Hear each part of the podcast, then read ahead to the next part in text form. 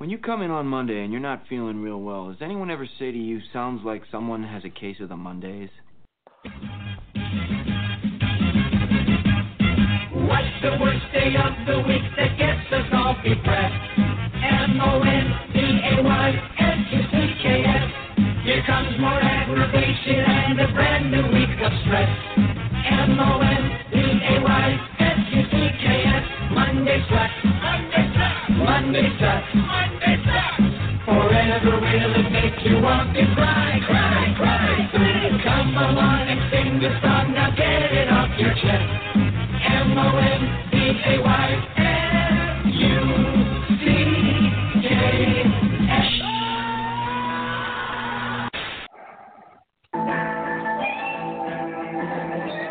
Hello, everyone out there, and welcome to another amazing episode of Monday Suck, featuring me, of course, your man Dane Alves.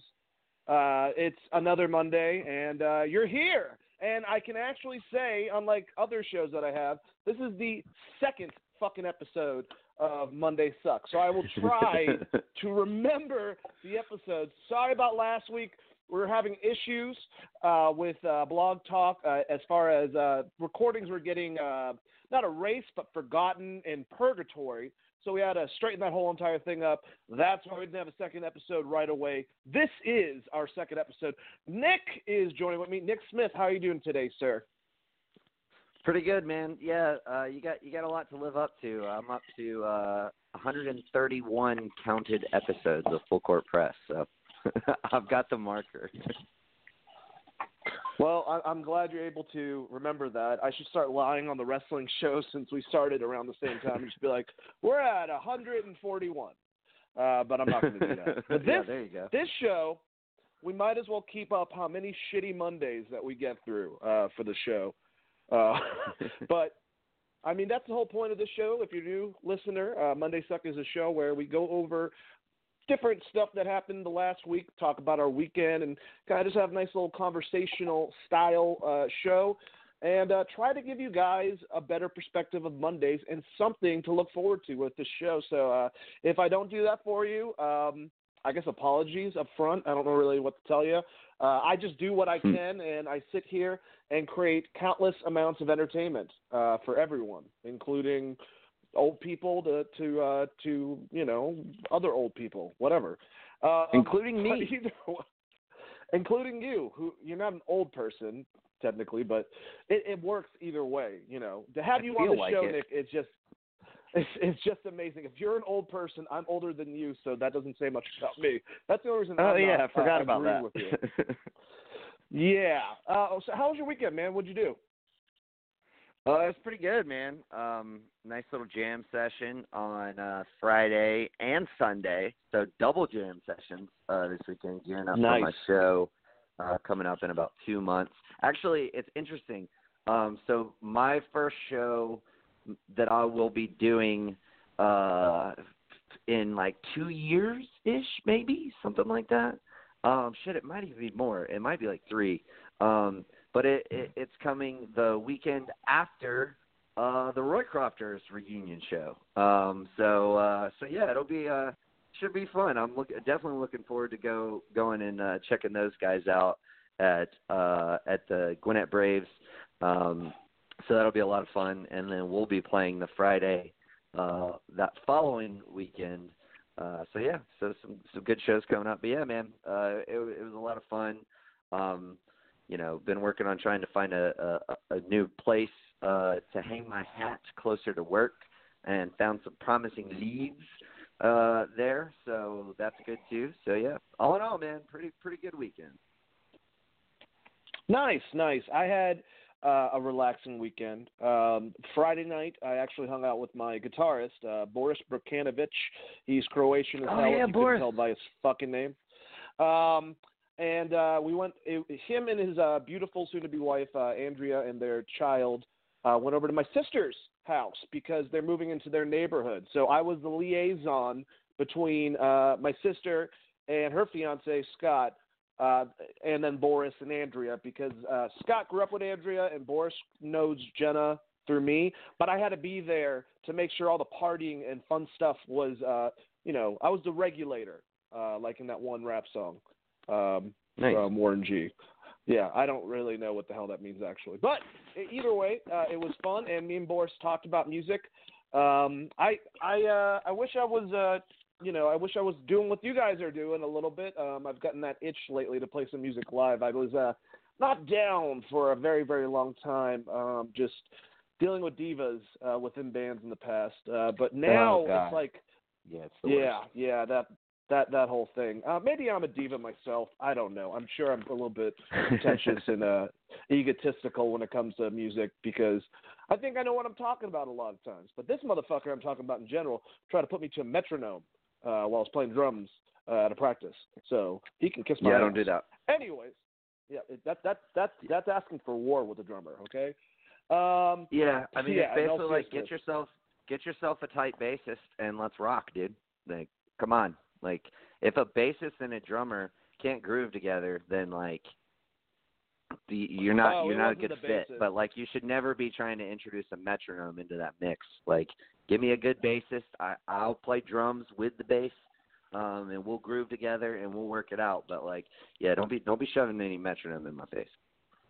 Oh yeah, no, and honestly, the bassist was uh, Tom actually, uh, and it wasn't his fault. It just these guys like like to speed up every song, and they just thought that was the way to do it. Um, so it was fine, and it's not my fat ass couldn't you know drum it. It's just like I was trying to. You know what? That this is the thing. This is I actually don't want to play live because music drives me fucking crazy. It's because of situations like this where I remember. I'm just kidding. Uh, I am looking forward to seeing the Roy Crofters, and I am looking forward to seeing your return. Uh, me and Boris are talking about writing right now. I'd like to get some recordings done. If you would fucking listen to me, that would be amazing. But you know, we're working on some stuff, and I'm looking forward to it in the future. But music is music, man, and uh, it seems like somewhat it uh, you know was a part of both of our weekends. That's pretty cool.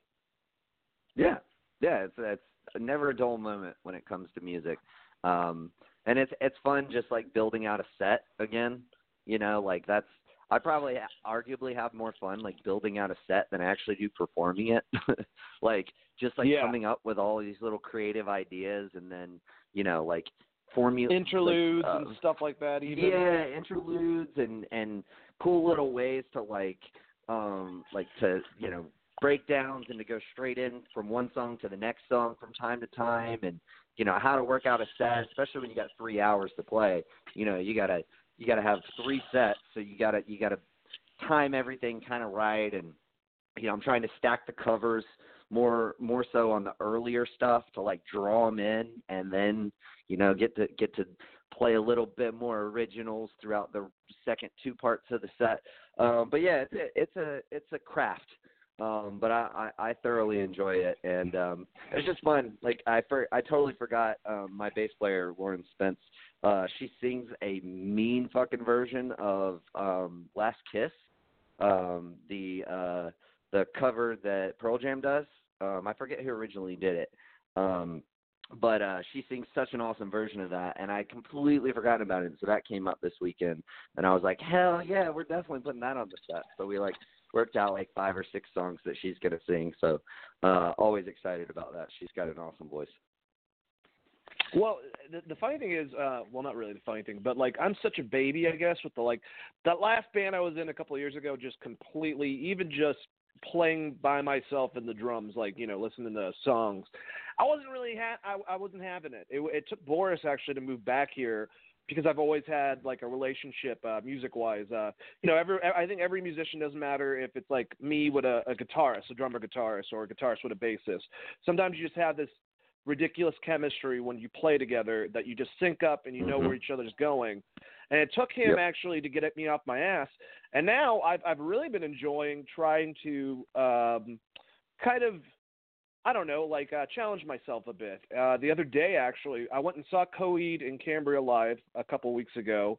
Uh I think I might have talked to some on the last show. I don't know, guys. Uh you did one, one of the things that I like I, I did. Okay, it's how I played in Keeping Secrets all in in, in, in its entirety. Uh, i was impressed yeah, that was a. that was a lot of fun. And I'm not going to say I did it exactly like him, but yeah. Now that you mention that, um, well, one of the things that I like to do uh, before playing the drums is the same reason why my memory is bad. So uh, yeah, we'll just we'll just leave it at that. and uh, Jesus Christ. Speaking about that, man, have you? I think you saw on Facebook um, about the uh, gentleman uh, that has four years in prison, uh, cancer patient. Uh, that uh, yeah, yeah he, he's now got four years in prison uh, for having, I think, originally, I think it's it's, it's having five thousand grams of THC chocolates uh, to help him out with his uh, mm-hmm. condition. Uh, yeah. I, I, you know, I now that I have a lot more of the information, um, it seems like there is more to this story, uh, which I would definitely think that anyone, if you want to find out about uh, information itself, to to actually look at everything. It's still a really shitty thing, uh, but basically, back in uh, February of 2014, um, at his home, uh, the North Central Narcotics Task Force found 19,000 grams of chocolate infused with THC, uh, and then also in his bedroom found cocaine, uh, more than 100 additional grams of marijuana, a digital scale, more than $2,000 in cash, uh, cash, ledgers, materials used for drug packaging, and numerous postal receipts for packages he mailed to other locations across the U.S. and Canada. And obviously, Fucking his lawyer baller, was trying to. Son. Jesus Christ! His lawyer was trying to say that uh, his client was not selling drugs and that he was selling sneakers, vintage clothing, vintage sto- toys, and sporting goods. So the main thing is like when you read this, um, when it first comes up, you get pissed off because you think that someone got four years in prison for a recent thing with cancer, a recent fight with cancer. You know, obviously it's legal in certain areas where he's from. It's not, but he's been illegally obtaining this to help with his cancer. Well, apparently this happened back in 2014, and uh, originally it was going to be 12 years mandatory for uh, for the sentence. It was reduced to four, Sure. and now uh, off good behavior it's two. But I'm sure that you saw the same exact thing. Uh, what did you think about this whole entire story, and did you know any of the details? I did not. Yeah, I, I was kind of prepared to go like uh, gung ho on this one, but like um that dude's obviously selling some drugs. Um but you know, like I don't know. I'm I'm very much of the opinion. Uh I am an advocate for legalizing all drugs, um, or at least decriminalizing all drugs, um, and making them less taboo, namely because uh, it's been proven time and time again in various countries throughout the world.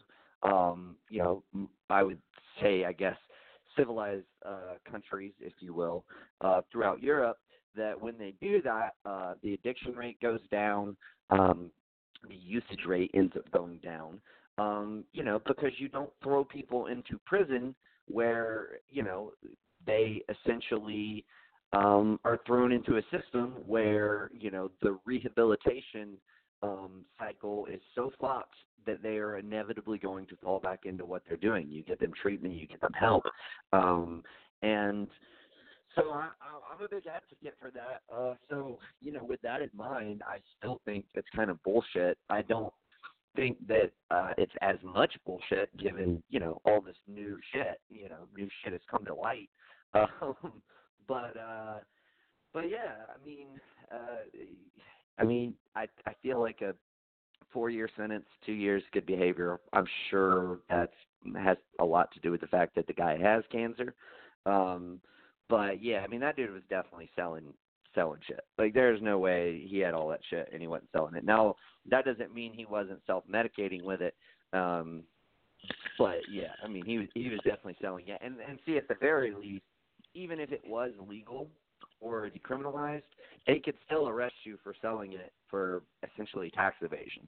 Um, now they would it would be a little more difficult because they would have to prove the amount of income. But you said they had a ledger um, and two thousand dollars in cash or whatever it was. Um, I mean that would more than likely be enough to prove that. Um, and you can get two years easy for tax evasion. Uh, just look at Wesley Snipes.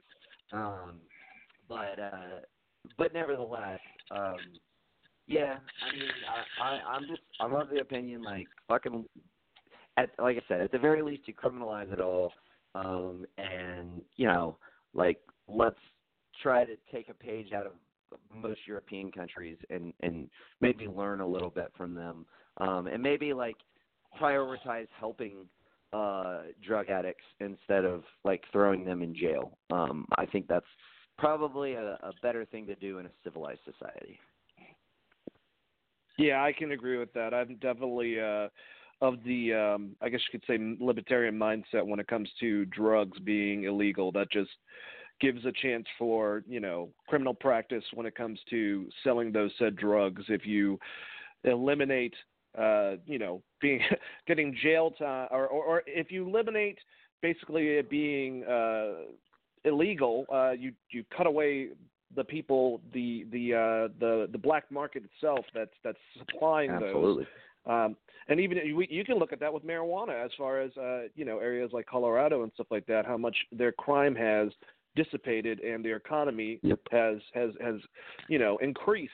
Uh, the problem with the situation is kind of like, well, this is still, even though I would like that and you would like that, these are the laws we have in place. And when it comes down to it, there's one of those situations where I'm not going to say it's clickbait, but it's kind of clickbaity uh, because Little he clickbaity. obviously knew Yeah. Little bit. He obviously knew, um, you know, what he was getting himself into, and there is a lot of evidence against him. Now, obviously, it sucks that he has cancer. I think that, oh, man, I think if they said in this article that it started off as testicular cancer and moved um, to his lungs and then his kidneys. Um, and he's and he's after have underdone uh, undergone several surgeries. There's also a good chance that if he is selling, he's trying to make money to be able to pay for said procedures, depending on his uh, you know his health care plan.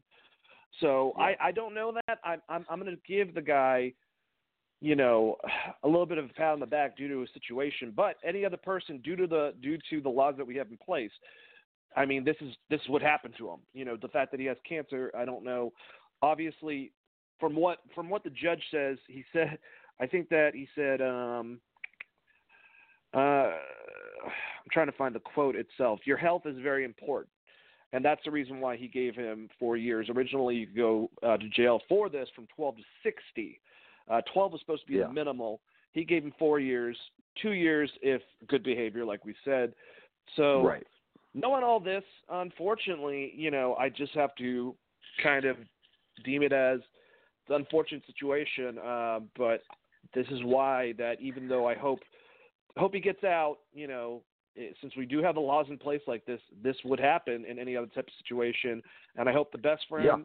Maybe he got the best situation itself, but go ahead and read stuff, especially if it makes you uh, like extremely agitated, and try to find possibly the whole story before you make a judgment. Sure. I know that I do it. Well, I'm sure that Nick does it too. I mean, it's just a Mhm. human nature, but it's very important to figure out the details. What were you going to say, Nick? Yeah, uh, well, two things. One, uh, it, it kind of somewhat mirrors uh, like what you were saying. Kind of mirrors that um, the the New York abortion bill and like what what all that entails, um, and what it actually um, what it actually meant, um, and and the implementation of it. People read the article, um, or, or you know read the headline and then flipped their shit. Um, and started going off about it before they actually read what it entailed and what it was actually about. Um, and that you know that it actually pertained to mothers who were um, wanting to have children. Um, so it wasn't as much a, um, a an abortion issue. Um, but uh, also, I think you bring up a good point in that it can't. I don't think it can be ruled out that you know. Um, and I don't know if his lawyers tried to to make a case on this or not. Um, but like our healthcare system is so fucked, it's totally within reason that this guy would have seen that as his best option um, in order to make the necessary money that he needed um, in order to get the treatment that he needed. Um, we have a whole Emmy award winning show based on that. so, um, you know, that's that's America and that's a problem. Um, and uh, hopefully we, we get that sorted out um, someday in the not too distant future. Yep. Hallelujah, man. Hallelujah. Uh, but yeah, dude, that's that's a situation that kind of uh, put Facebook on on fire, if you will, uh, with a lot of people reporting on that. Me too. Actually, I was one of the people that shared that. Um, another thing I think people were talking about a lot uh, was Jon Stewart uh, versus Congress, if you will, uh, kind of going off Yeah. on them uh, about the uh, you know 9/11 victims uh, compensation fund, uh, and he had a lot to say. He was extremely disappointed by the fact that like I guess half of Congress just did not show up uh, for the hearing itself. Um, this is something that there has been money obviously put towards for this, but it's still not it's not sufficing the amount that they need. Uh, they're trying to deem it as more of a state related thing um, for taxes to be put towards this. Uh, but basically, the, the gist of it is this: a lot of the first responders, some of them were five minutes for responding. Uh, I'm talking EMTs. Five I'm seconds. talking five five seconds. That's right. And people that were just local enough started just rushing it. Um, that's right. I, I, I'm sorry, five seconds. But uh, EMTs, firemen, you know, just police officers, anyone. A lot of them have had, and, and at first it was like, oh, it, it can't be from the smoke uh, that you feel sick. Oh, it can't be from this. And then they actually ended up getting ca- cancer, and it was proven that a majority of them, it was all related and linked up to what they dealt with once they went to these buildings Right. and the smoke that they inhaled. Um, Mhm. and just terrible situation. And um, you know, Jon Stewart was very passionate. Um, he, I, I think that one of one of the quotes that I have right here.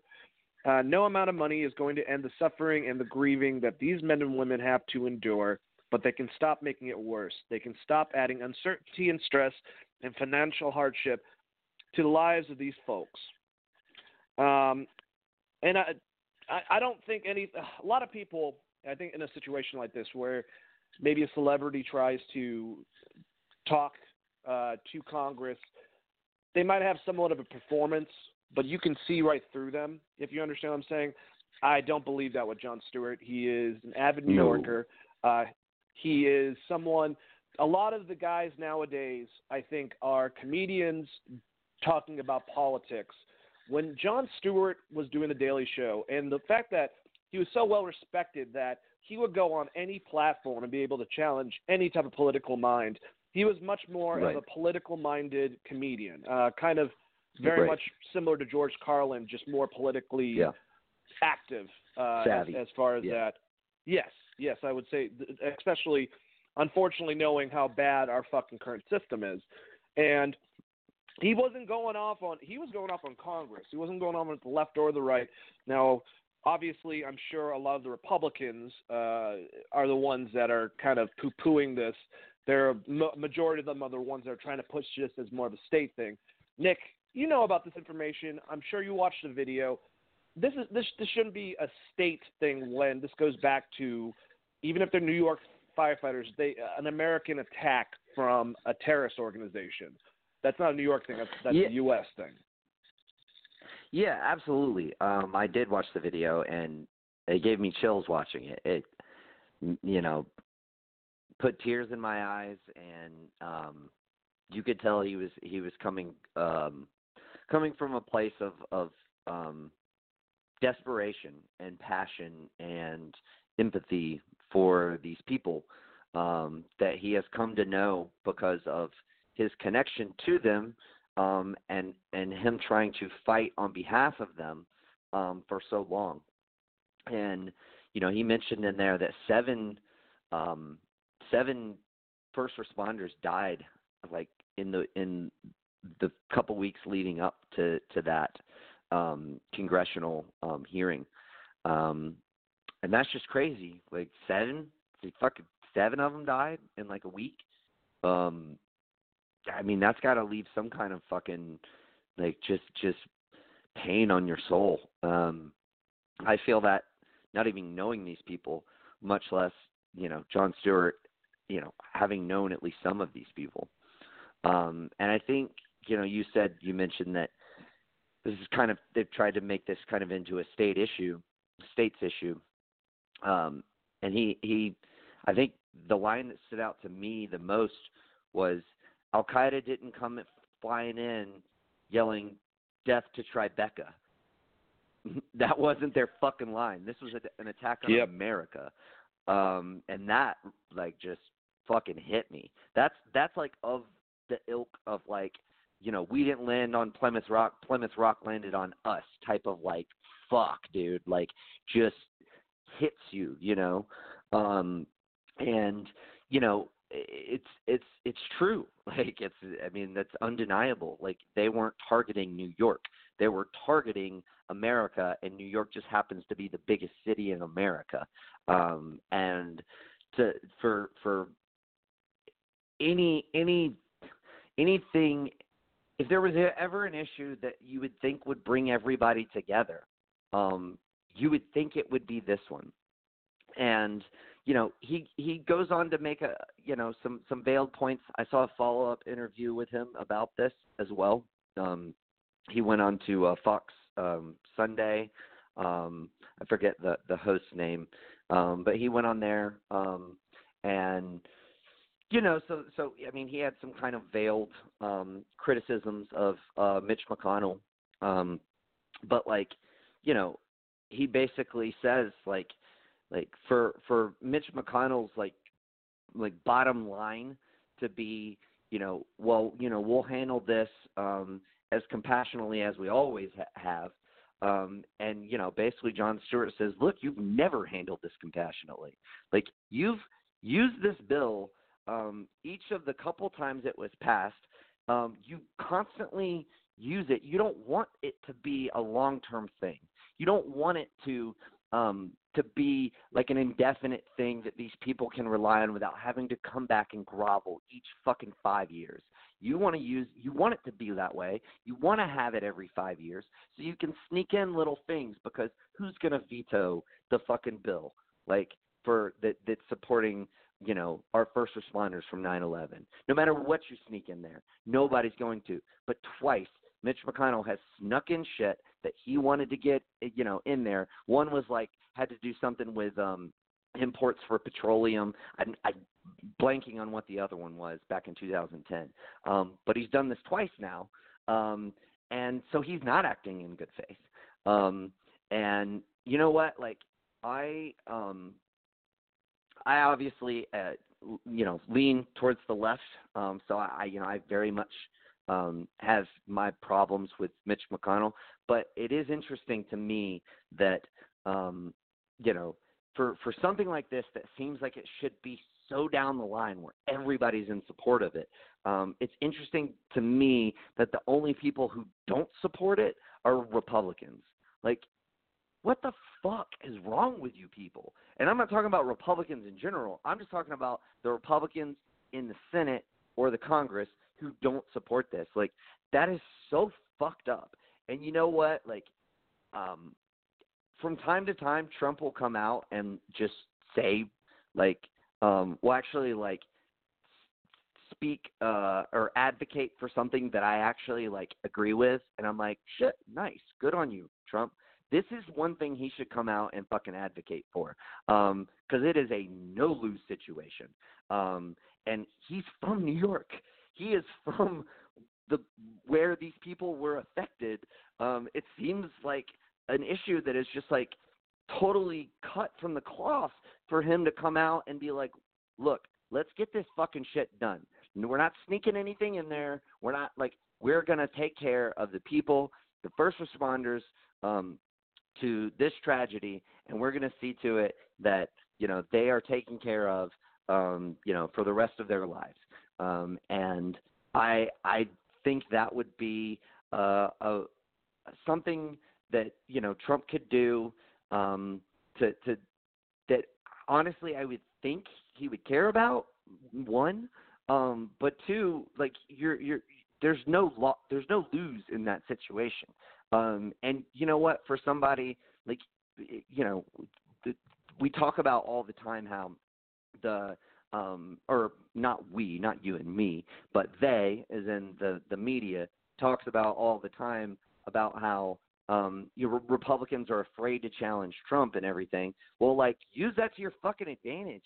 Like fucking like go out and say something that 99.9% of Americans would be in favor for and like fucking make your party fall in line and fucking get shit done for these people because they fucking deserve it. Very well said, my friend. Very well said.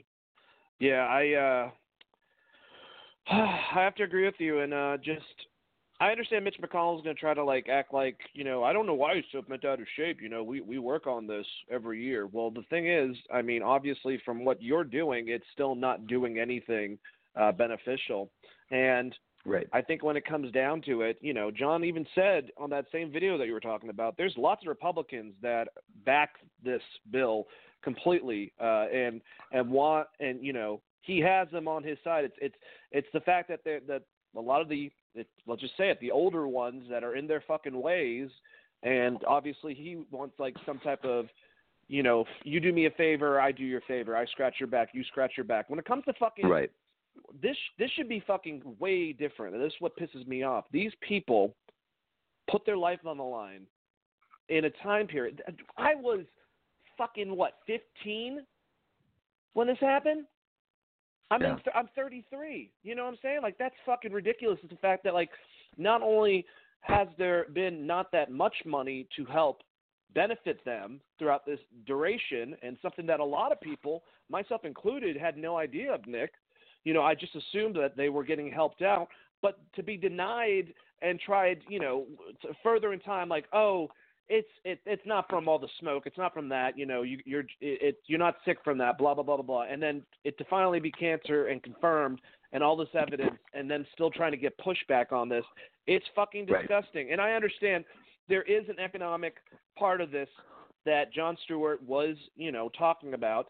Obviously, this mean this is going to be an expense, um, something that you know we're going to have to pay for, or if it is a state thing, there would have to be some type of state taxes to pay for. And you know, Any this American last. worth their bread and butter would sign the fuck up right now to pay. for it. Exactly. No, that, that's that's what I'm saying. So, you know, I think he was he was approaching it at at like ten billion dollars. He wants us to be able to go as long as the last person would be able to be fine from it, suffice from it. So it's to last until I believe 2090 is what they said. Um, It would and be it- open ended it's gonna until 2090, or it would be 2090, Basically. or when the last person who you know would suffer from it would die, or the last And- person who was involved with it rather would die. And and and that makes sense. He goes, obviously, yeah. At first, it, there is going to be money, but it's going to go less and less over time. This is just to make sure all of them are covered. I don't see. The thing is, and I think we've talked about this. The, the state income tax, like if, if New York, and obviously we want this for everyone to fucking pay for this because it shouldn't be just a state thing. But me as a person from Georgia, the state income tax I think is a fucking joke. Uh, I always talk to you like, what the fuck's the point of us trying to believe that they're going to fix roads when they don't get fixed? When there could be companies that do that and make a, you know, uh, make make an impact on the local economy doing it themselves. Yeah, have you seen Linux? there. I know it doesn't matter. It doesn't matter if you're in a fucking nice part of town or a bad part of town. You could be in Suwanee Nope. or fucking Decatur. It doesn't matter. The, the the roads look like shit. Either way, we pay for a bunch of money state-wise and and and the whole U.S. You know, uh, coming from our our pay for different things. If one of them is going to be for this specifically, count me fucking in because I don't know how many of the ones I don't know where it's going. I just know that it's getting taken away from my fucking money personally. So yeah, when it comes to 9/11 victims, as far as the people that were first responders and just people that helped out as much as they could, put their lives on the line, died at the time and then afterwards to make sure their families are okay. I think this is really important, and it revs me up and it revs you up. It just seems like it's so disgusting. There was one point in time right after 9/11 where all of us were really together on this whole entire thing. It didn't last long, but it lasted a while. And when it comes down to it, you know, it's it's very much what he said. You wouldn't fucking do this to people in Pearl Harbor and say this is a Hawaii thing. Right. You know what I'm saying? Like that that Right. doesn't make any sense. So we need to respect that and not fucking, you know, not allow our our uh, I I just think there's so many fucking just the sleazeballs, you know, on the left and off the right, the older crew especially, a lot of them on the right and fucking in and and you know, uh not the White House, I'm trying to think of, of in DC today. Uh and just in, Yeah. in the government In in general. Congress, That's fucking Senate. Congress, Senate, and he'll have to go and fight it with Senate as well. I really applaud Jon Stewart. I think he's a brilliant mind, and I really appreciate you know stuff that he's doing still outside of just being an entertainer. Right. Yeah, no, I, I wholeheartedly agree. Um, and you know, I think that um, hopefully the the recognition that he can bring to this issue, because like you said, like we before before we saw this, we didn't know this was a thing because there's always things that go on in Congress um, and the Senate, and it's just hard to keep up with it all. Like none of us is sitting around watching C-SPAN every day. Um, so like for it, it, it would take something, um, you know, to have some kind of celebrities um, name attached to it, and even that's not enough. You have to really, it has to be something they really care about, um, and and you could clearly see that. Um, and I hope this kind of um, spurs a little bit of action. And like I said, I really do. I really think this would be a huge win if um, for for um, the White House if Trump came out and said. And I hate to talk about it in that kind of context, um, but you know, like it. I just I do. I I and I, I in the way that I mean it is like this is something that everybody is behind. Um, like it, it and it's rare that you get something like that um, so you know, if you're Trump, it's a no no lose situation. You come out and you force the Republican Party um, to to you know do it. And like, dude, if you could get Jon Stewart saying thank you, President Trump, like for for coming out and supporting us on this, like that's huge. Like, yeah, it's not gonna like it's not gonna win you any like like left states or or uh, or you know liberal states or anything like that but that's the kind of thing that that shows good faith that shows that you're you're maybe you know um not the asshole that so many people think you are um and it's just it's the right thing to do so like you win on that yep. account too um and i think he really could i i, I don't necessarily think he will but you know he surprised me before um you know he he um, came out in favor of the right to try um, thing. Um, you know, for for people who are dying to to kind of use experimental treatments. Um, I guess wouldn't cover marijuana, um, but uh, but like alternative medical treatments and stuff like that. Like um, that, you know, for so long, you know, we were like, well, that if the, the FDA doesn't approve it, you can't do it. And it's like, dude, these people are fucking dying. Like, let them let them fucking let them try something, anything, like because what they're trying, what they're what you're allowing them to do is not working. Um, I was a big uh, proponent of that, and I um, I was um, uh, surprised, but also thankful that that Trump came out and supported it, and you know that that was um, that was you know one one of the um, one of the few things that he has uh, you know um, backed that you know I think um, most Americans would get behind. Um, and this could be another one. Um, and I, I, I hope he does. I hope he does it. Um, uh, again, it's a it's a it's an all around win um, if he does it. Um, and uh, it's just again the right thing to do. I believe what we can do is get this thing together and get rid of all the bills and my small head. No, I'm just kidding. Um, I still do a better impression You- than you- Alec Baldwin, you- so suck it. Yeah, Um, you, you started on Trump and started trending towards Bobby Kennedy. It was like it was, it was, it was like a little roller coaster there. oh God. All right. Well, whatever. All I'm saying is I would rather, you know, instead of us spending lots of taxes rebuilding embassies in our enemies' areas that get bombed from them or uh, fucking making a wall, uh, I wouldn't mind helping out 9/11. Yeah, or- uh, you know, or starting a war with I don't know Iran. like, yeah, like, why don't, like why don't that, we you take care of the people? Yeah, why don't we take care of the people? Uh, you know that that were most affected by you know the the the the first Middle East war that kind of started all this shit. Like, let's take care of those people first before we worry about that shit.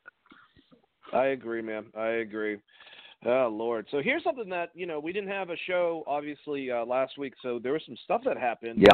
A um a a a Boston hero, uh, you know, right underneath uh, Mr. Tom Brady, uh, Big Papi, David Ortiz. Holy shit, man! Uh, you know, Big Papi uh, got shot in his home uh, country of the Dominican Republic. Uh, apparently, I don't know if you've heard some of the details. It was for the bounty itself was for less than eight thousand dollars. Uh, there was six sus- suspects uh, involved in it. Uh, there was first original rumors, Nick, that it was based on, uh, I guess, um, David hitting on uh, a drug lord's wife, and then that was taken away, and it was more that they didn't mean to go after David Ortiz, and it was someone else. A lot of crazy fucking information.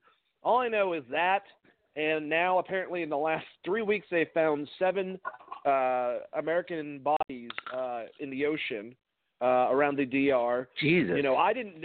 Yeah, I didn't know about this information. I, I work with a couple of um, my friends who are from the Dominican Republic, and they're telling me this. They were like, "Yeah, did you know that David Ortiz got shot?" They got the information out before I even knew about it, uh, and and I started seeing you know you know American news outlets um, set, talking about it. So he got shot. Yeah. It went out his back through his stomach, I believe. Uh, the Yeah. Boston, uh, the Red Sox got a uh, a jet or a helicopter to get him and transport him towards uh, Boston Hospital uh, to get him fixed up. It looks like he's going to be okay, but crazy fucking situation. Uh, and it looks like there's some um, there's some stuff going down in the, uh, the Dominican Republic. Uh, what do you have to say about that? Dude, this shit's fucking crazy. Like, first of all, I don't think we even got the whole story yet as far as what happened. Um, uh, my guess, I I would think that maybe that makes sense. Like David Ortiz, like hitting on somebody. I think it was more. It's probably more like, you know, kind of. What what would it be like the um, like did you, did you ever watch um uh shit, what's it called? Um, the H, The Wire. Did you ever see that? Yes. Okay, so like you know, um, there's a particular character on there, and I don't want to spoil it for anybody who hasn't seen it. But there's a particular character on there who's a big deal, and he gets killed by like a really young kid, um, you know, who's just looking for rep.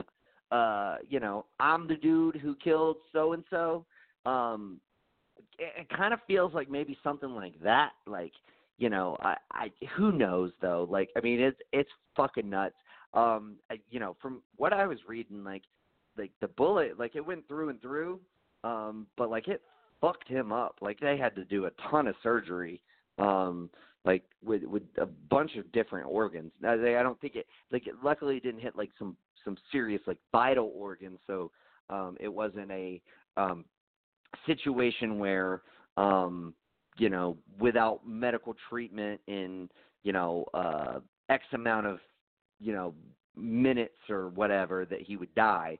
Um, so it, it doesn't appear to have been that serious, but you know it was absolutely serious enough that like they had to do major surgery, um, you know, to to repair some of the damage done. They had to Um, remove his gallbladder. yeah, yeah, right. part of his yeah, like, I mean, there was, yeah, and and dude, yeah, like there's fucking a ton of shit in there. Um, but yeah, it's, dude, it's it's fucking crazy. Um, I, I, I, I've heard too of like so so like various stories of like people getting um drugged down there or something and then having to go to hospitals and like the hospitals throwing kickbacks to the the you know these like hotels that like um that you know do the drugging or whatever. Like i don't know. It seems like seems like a lot of shady shit happening down there. You would think the one safe person there would be um uh Pop, big Papi uh you know for what he means.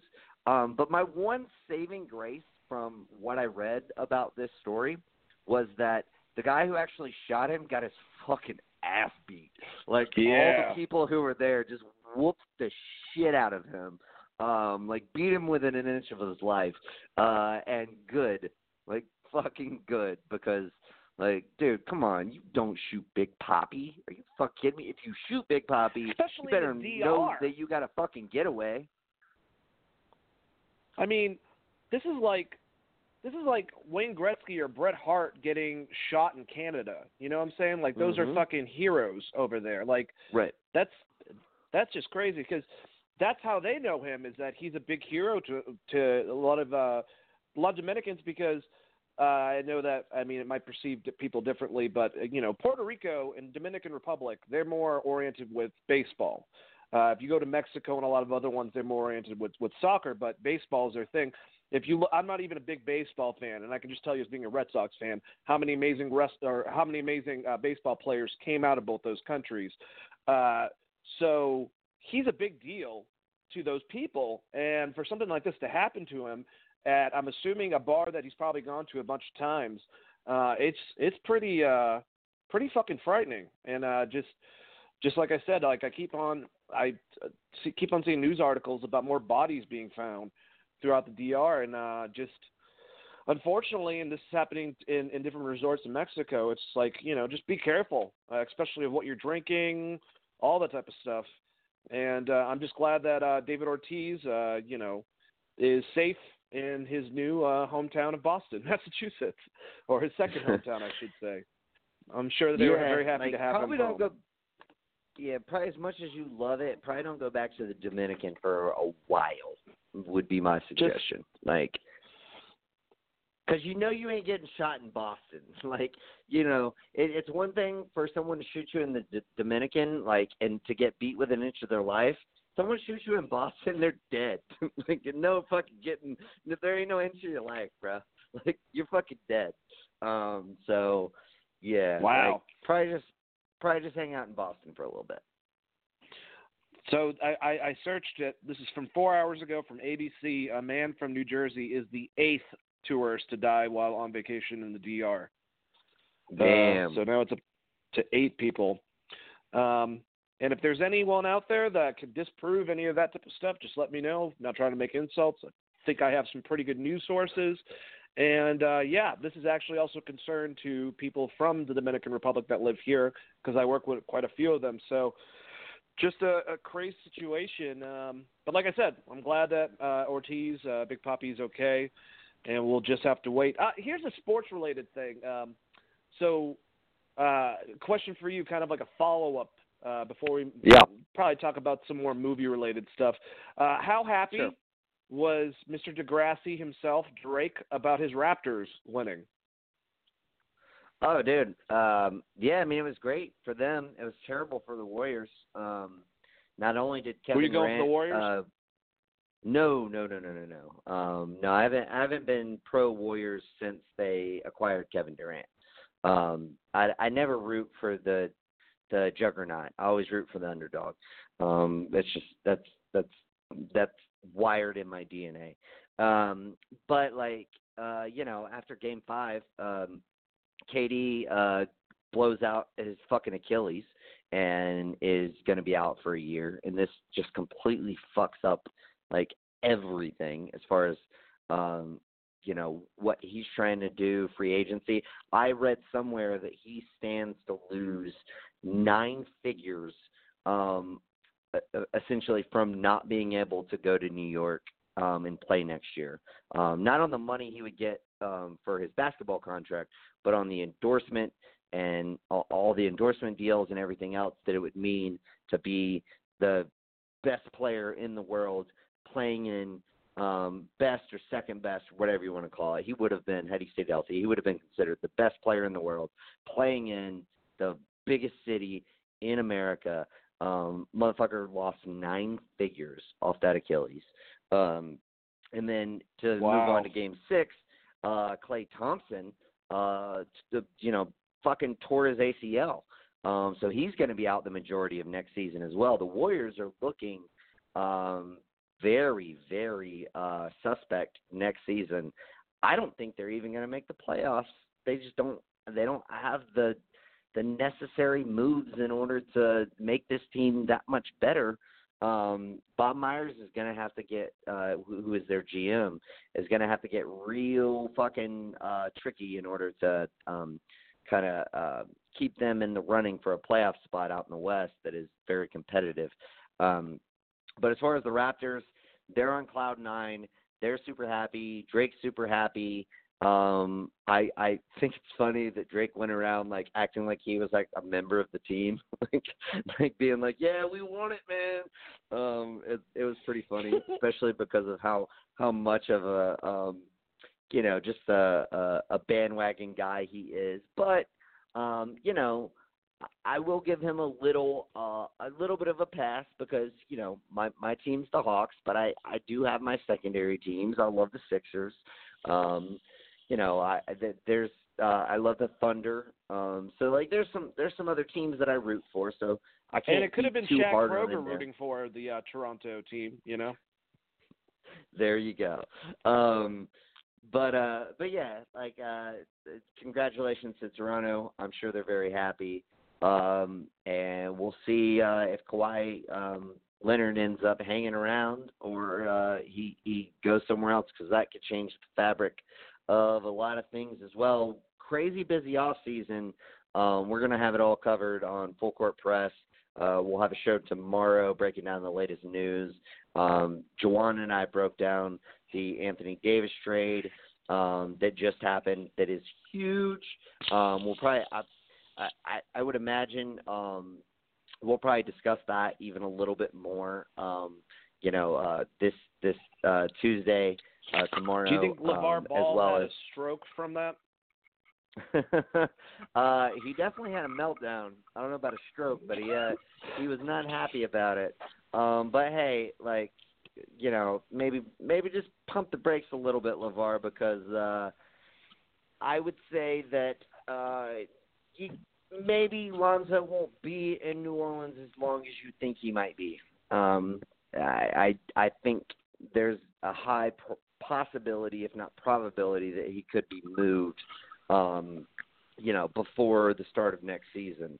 Um, as and that goes for any of these players because um, they made this deal for all of the draft capital that they got uh, from the Lakers and the assets that these players are. I don't think they necessarily made this deal thinking these players are going to fit great around Zion Williamson, um, who they will choose number one in the upcoming draft. Um, so I don't know. Like we'll see how it all plays out. There's a, I think there's a, a bevy of moves still left to be made from David Griffin and the uh, New Orleans Pelicans, but they are in a great, great situation. I would have, I might have said before this trade happened that the young team that is in the best situation going forward is the Atlanta Hawks. Um, now it is absolutely, bar none, undoubtedly the New Orleans Pelicans. Well, hell yeah! I'm glad for the update. Um, I sent you that picture that I, even I got uh, with the LeBron missed the playoffs for one year, and the whole the whole other country uh, wins the. uh, that was pretty funny, but uh, yeah, It- it remember guys, funny. full court press uh, with Nick on Tuesdays and Thursdays. They break all this type of stuff down if you are into basketball. But um, let's go over a couple movie related things, uh, Nick, before we uh, sail out onto the sunset. Uh, this one, well, this one, you, I, I, I'll say it. You know, uh, you were right. You were right about it. Uh, Dark Phoenix uh, is not doing good at the box office. Uh, I, the the nicest thing I've heard about Dark Phoenix, Nick, is that it's better than um, Apocalypse, and I don't even think yeah. everyone uh, everyone's saying that. So. Um, I doubt I, It I made- don't think I'll think I'll, I don't think I will think it's better than Apocalypse because I actually love the third act of Apocalypse. Like it's fucking gold. See, I like the second act. Wherever, whatever act is the part where uh, Magneto goes crazy and shoots all those people for his family dying. That was my favorite part. That'd be the first went to kind of hell. Okay. Well, the first act's what I liked out of that. But either way, so let's look at the uh, box office. We got uh, a little bit less than thirty-three thousand for the first week. Uh, it made not even ten thousand this last weekend. Uh, for domestic total, it's fifty-two thousand, and worldwide after two weeks, two hundred and four. That's not too terrible. It definitely had a huge drop. Uh, it's got to go against Toy Story next weekend. Um, you know, there's still a lot of movies. It hasn't been a great movie uh, summer blockbuster year. Uh, you know, a lot of these movies, Nick, have been underperforming. Whether you look at Godzilla, whether whether you look at uh, Men in Black this last weekend, which Yeah. did terrible. Uh, you know, I think that the big money makers, all coincidentally, will probably be Disney stuff. Aladdin did really well and is still doing pretty decent. Endgame, obviously, made a lot of money. Unfortunately, it looks like it's still got to make forty more million dollars to be able to beat Avatar. I don't think that's going to happen, but still, Avengers Yeah, was a juggernaut. No, and then Toy Story 4 will probably make a shit ton of money. Uh, unfortunately, it looks like they went back and they redid the ending, which sounds very Fox reactionary for whatever reason because it was too similar to either some of the story beats in Endgame or Captain Marvel. There's been mixed reports. I haven't seen the movie, so I don't know which one it looked like more. But um, Mm. just kind of sucks. Incredible cast. And now we also know from Kevin Feige that he wants to take his time introducing the X Men into the MCU. He does. He's not looking to involve them very soon. I would assume he might actually introduce the Fantastic Four uh, and some of those villains before he starts introducing characters like Wolverine. Um, Yeah. What do you think And I think all this? we- Kinda, Yeah, I think we were always on board with that. With Fantastic Four being the the, the project that you would want to attack first, um, ma- namely because um, it's never been done right. So if you do a Fantastic Four movie right, um, and you get the hype up for that, then like, oh, dude, you are fucking set. You are golden. Um, not that they're not already, but like that seems to be the the the, the trajectory that I would aim for. Um, and you know, they're the first family. Um, and um, let's face it, um, that that as far as like a um, Tony Stark replacement, I don't think any of the X Men really give you that, whereas Reed Richards could actually give you that. Um, so, uh, yeah, I, I would expect them to do that. As far as Dark Phoenix, yeah, I I just saw it coming. I I I just didn't feel energized about that movie at all. Um, I, I namely because they were trying to redo a saga um, that they rushed the first time, and it, and from my perception, it seemed like they were rushing this time. Um, and it's just it's not a saga you can rush. Like she has to like you have to really excuse me, you have to really set up the Phoenix Force and what it is and what it means and how she deals with it before you go full Dark Phoenix. Never go full, full Dark Phoenix in the first saga. Um, and like they they uh, the biggest thing to me that was a cause of concern was Simon Kinberg saying, "Well, I think the mistake we made in The Last Stand was we made it a subplot um, when it when it should have been the main focus." And I was like, "No, that that's not the biggest mistake you made. It was a mistake you made. The biggest mistake you made was not building towards it because it is something that you would have to take a whole trilogy of movies to like really like adapt and build towards. Um like there's so much that happens um in between the phoenix um uh force um uh you know a, a coming um coming to be a part of Jean um and then dark the dark phoenix saga there was so much that happens in between there. Um and uh a lot of it is involved with her in the hellfire club or a, a former member of the hellfire club. Um i can't remember his name. Um but uh but there's a whole saga um there.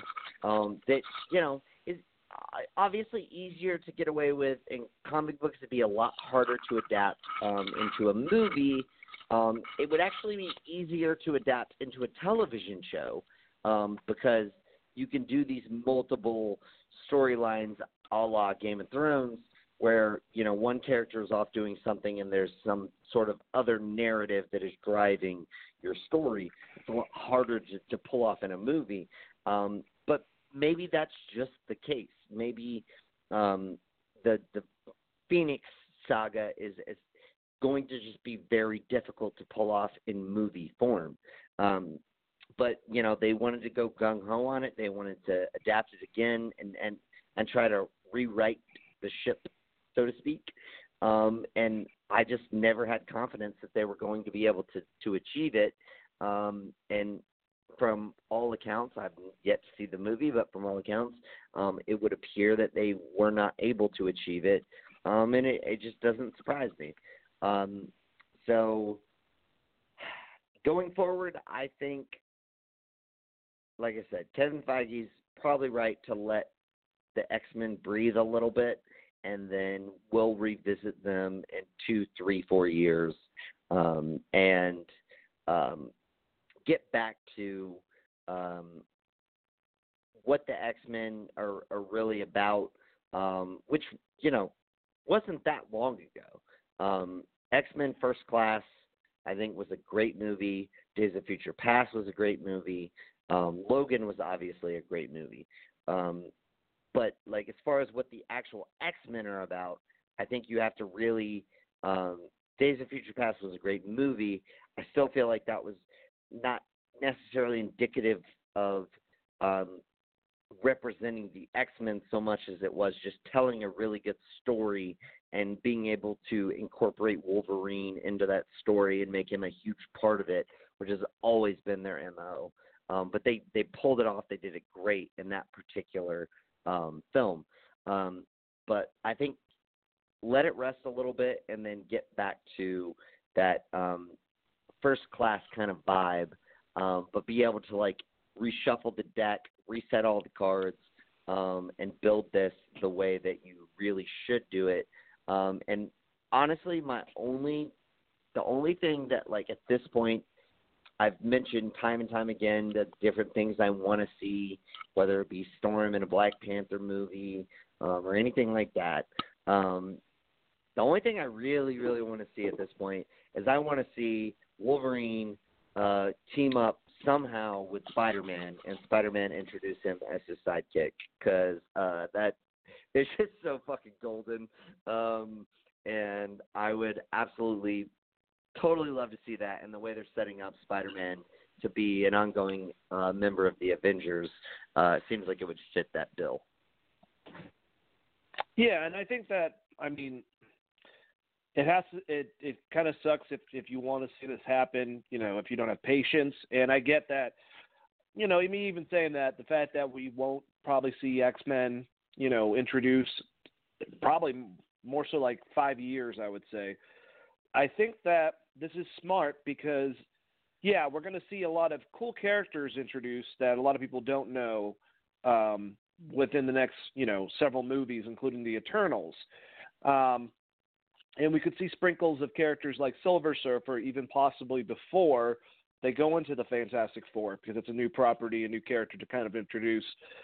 I think it would be smart for a lot of these characters, whether it be Storm getting introduced in a Black Panther movie, or Doctor Doom, even for the same reason, getting introduced in a Black Panther movie, um, or Reed Richards within a, a Spider-Man movie. Uh, if Rogue you branch these Captain guys Marvel off, movie. exactly. If you branch these guys off of the certain characters that they kind of are related to, and then you fill in the pieces, um, it's the same thing, sort of, of what they did originally. If if you make a solo Storm movie that you show her a little bit in Black Panther and then explain her, Wolverine the same thing, Rogue, and then you make you know an X-Men film. It's it's the same building and they have more characters that are very known to the public now to use and utilize. So I actually think it's brilliant uh, for Kevin Feige to be able to have that arsenal. I mean, he was able to start and do this with characters like Captain America and Iron Man that weren't that well known to the public. When he didn't have Spider Man at his fingertips, he had all these legal troubles with Hulk. He didn't have Wolverine at his fingertips. He was still able to make this huge universe. Now, Spider Man's partially he's in charge of that character, and they're trying to work out stuff between Venom being inter- interacting with that Spider-Man and, and whatnot. And now he's inherited all the Fox characters.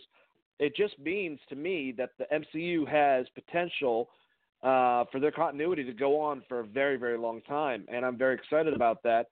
And it also gives time for people to get over the fact that Hugh Jackman and a lot of the other actors that have played all these characters are not going to be playing them within the future. Uh, I think it's going to suck not having uh, Michael Fassbender or Ian McKellen as Magneto, but we'll get over it. Uh, but I'm I'm looking forward to this uh, process. The only thing that I would like, and I've said this to you before, Nick, I think that it would be a good idea to show them the, the X Men themselves when they get around to them. They can be in their late 20s, early 30s, but I wouldn't mind either a prequel movie or maybe even a miniseries on uh, Disney Plus, kind of with the core original X Men your Iceman, your Angel, your Beast, your Cyclops, and your Jean Grey, meeting Professor X, being kids. I've already said the Duffer Brothers uh, would be my, my main people to to uh, you know um, oversee that, be the showrunners for that because they did such a great thing, a That great job, a good fit. and are continuing for Stranger Things. So we can see the the introduction of these characters and the introduction of mutants in general, and that can kind of tie into when they're introduced within the actual universe itself. But I will miss a lot of these incarnations from Fox. I will miss Fox's style compared to the MCU style in movie making. But I still think they'll inherit great things with these characters because the MCU seems to adapt with each movie now, even if they have a predominant like style within them, if that makes sense. This comedy meets drama style that they're really good at. We're not going to see films made very much like Fox, which is sad when it comes to Logan, but not sad when it comes to X Men Three. So hey, it's uh, the changes are coming, but um, I'm looking forward to them. Do you have any closing statements before I uh, think of something else I want to bitch about?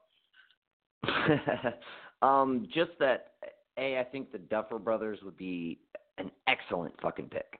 Um, I, and that is that's the kind of pick that would seemingly be the Marvel uh, mo as far as them wanting to pick people who um, are um, do like a, a low budget thing and they do it really well and then they bring them in and, and give them like all the money to be able to, to you know make a bigger story.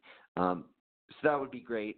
Um, I, you know we've again we've long been fans of the idea of incorporating some of these non first teamers um, into other uh, Marvel stories. Um, you know, I mean, we mentioned obviously Storm, Black Panther, Rogue, um, in uh, a, a Captain Marvel movie, um, and and just because of those connections, those the connections those characters have had um, to those existing Marvel characters within the comics. Um, so that would make a whole lot of sense. Um, but yeah, I mean, ultimately, I just think it's a smart play to take your time, like you said, to to kind of get people past the fact that you know, um, you know, Hugh Jackman's not going to be Wolverine anymore. To maybe get over um, maybe any sort of um, bad taste in your mouth that you may have felt from the last couple X Men movies, or you know, maybe you really liked the, the the cast that they had set up, at least the core cast. I mean, I think we're all in agreement that the core cast that they set up with McAvoy and Fassbender, um, uh, like both of those uh, were great, especially Fassbender. I think Fassbender was just amazing um, in in uh, his his portrayal of Magneto. Um, but yeah, I mean, I, I think ultimately, um, I, I I'm just interested to see how they go forward. Like you said, whether they're going to do like a, a more teenage version of these characters. Um, and and here's the really interesting thing: if you take your time and you do like teenage versions of these characters, um, maybe those take over the role that you know you currently have Spider-Man in, where he's the teenage character, um, and then you're introducing Cyclops um, and Jean Grey and you know these other quintessential younger X-Men characters um, into the fold once Spider-Man is no longer um, that quote unquote teenage character um, three, four, five years down the line. Uh, and, and, and that's a way to, again, keep your franchise fresh with young talent that can do a lot going forward. Um, it, that makes a whole lot of sense to me. Um, and then, uh, again, you incorporate these uh, secondary X Men, like the quote unquote second team X Men, um, with uh, Wolverine. Uh, maybe get a Wolverine versus Hulk movie. Wolverine, um, Storm, uh, Rogue, Alpha Flight, maybe. Gambit. Alpha Flight would be something they could do. Absolutely, I would fucking love that. I just want to see Puck on screen because I love that motherfucker. Um, and Do you think they uh, get Dave yeah, DeVito dude, to play Puck, or is he too old? Like if they get someone to like do all the fucking stunts. Well, it, it's interesting because cause, like Puck is really short, but he's not really a dwarf. Um, it, it, it, his backstory is, is is kind of confusing. Um, but uh, you know, hey, I mean, DeVito wanted uh, to fight Justin Bieber, so you know he's That's a badass. true. He he definitely did. Uh, but uh, but Fight me, nevertheless, coward. um, but nevertheless, I I think um, a long play is is the smart play, and that's what they're doing. And um, you know, so we'll we'll see. Uh, but I, I'm very much in favor of the young X Men team, and then bringing in those other other players. Um, and it, it'll be interesting to see how they, how and if they incorporate Deadpool into any of this, um, whether it be a Hulu series um, or f- future movies that maybe don't tie in um, directly to the MCU. Um, but that'll al- also be an interesting thing to follow. All right, real quick before we move on to this. So it comes down to it again, Nick. As of Mm. right now, who do you want to play Wolverine? Dude, I don't fucking know. Jawan asked me this too on Sunday, and I just I don't know. I definitely don't want Jason Momoa. Um, that much I can say. Um, I do Yeah, love the idea of him playing of him playing Sabretooth. Like I'm totally I did like that. that. Dude, that that that um uh was that well, Boss he can't Logic or was that he's a was that our DC dude? character. Oh well that's stupid. Um but like Yeah, no that, shit. Yeah, that that um it, was that Boss Logic or was that um was that our guy? Yep. No, that was Boss. It was Logic. Boss Logic. Oh yeah. Okay.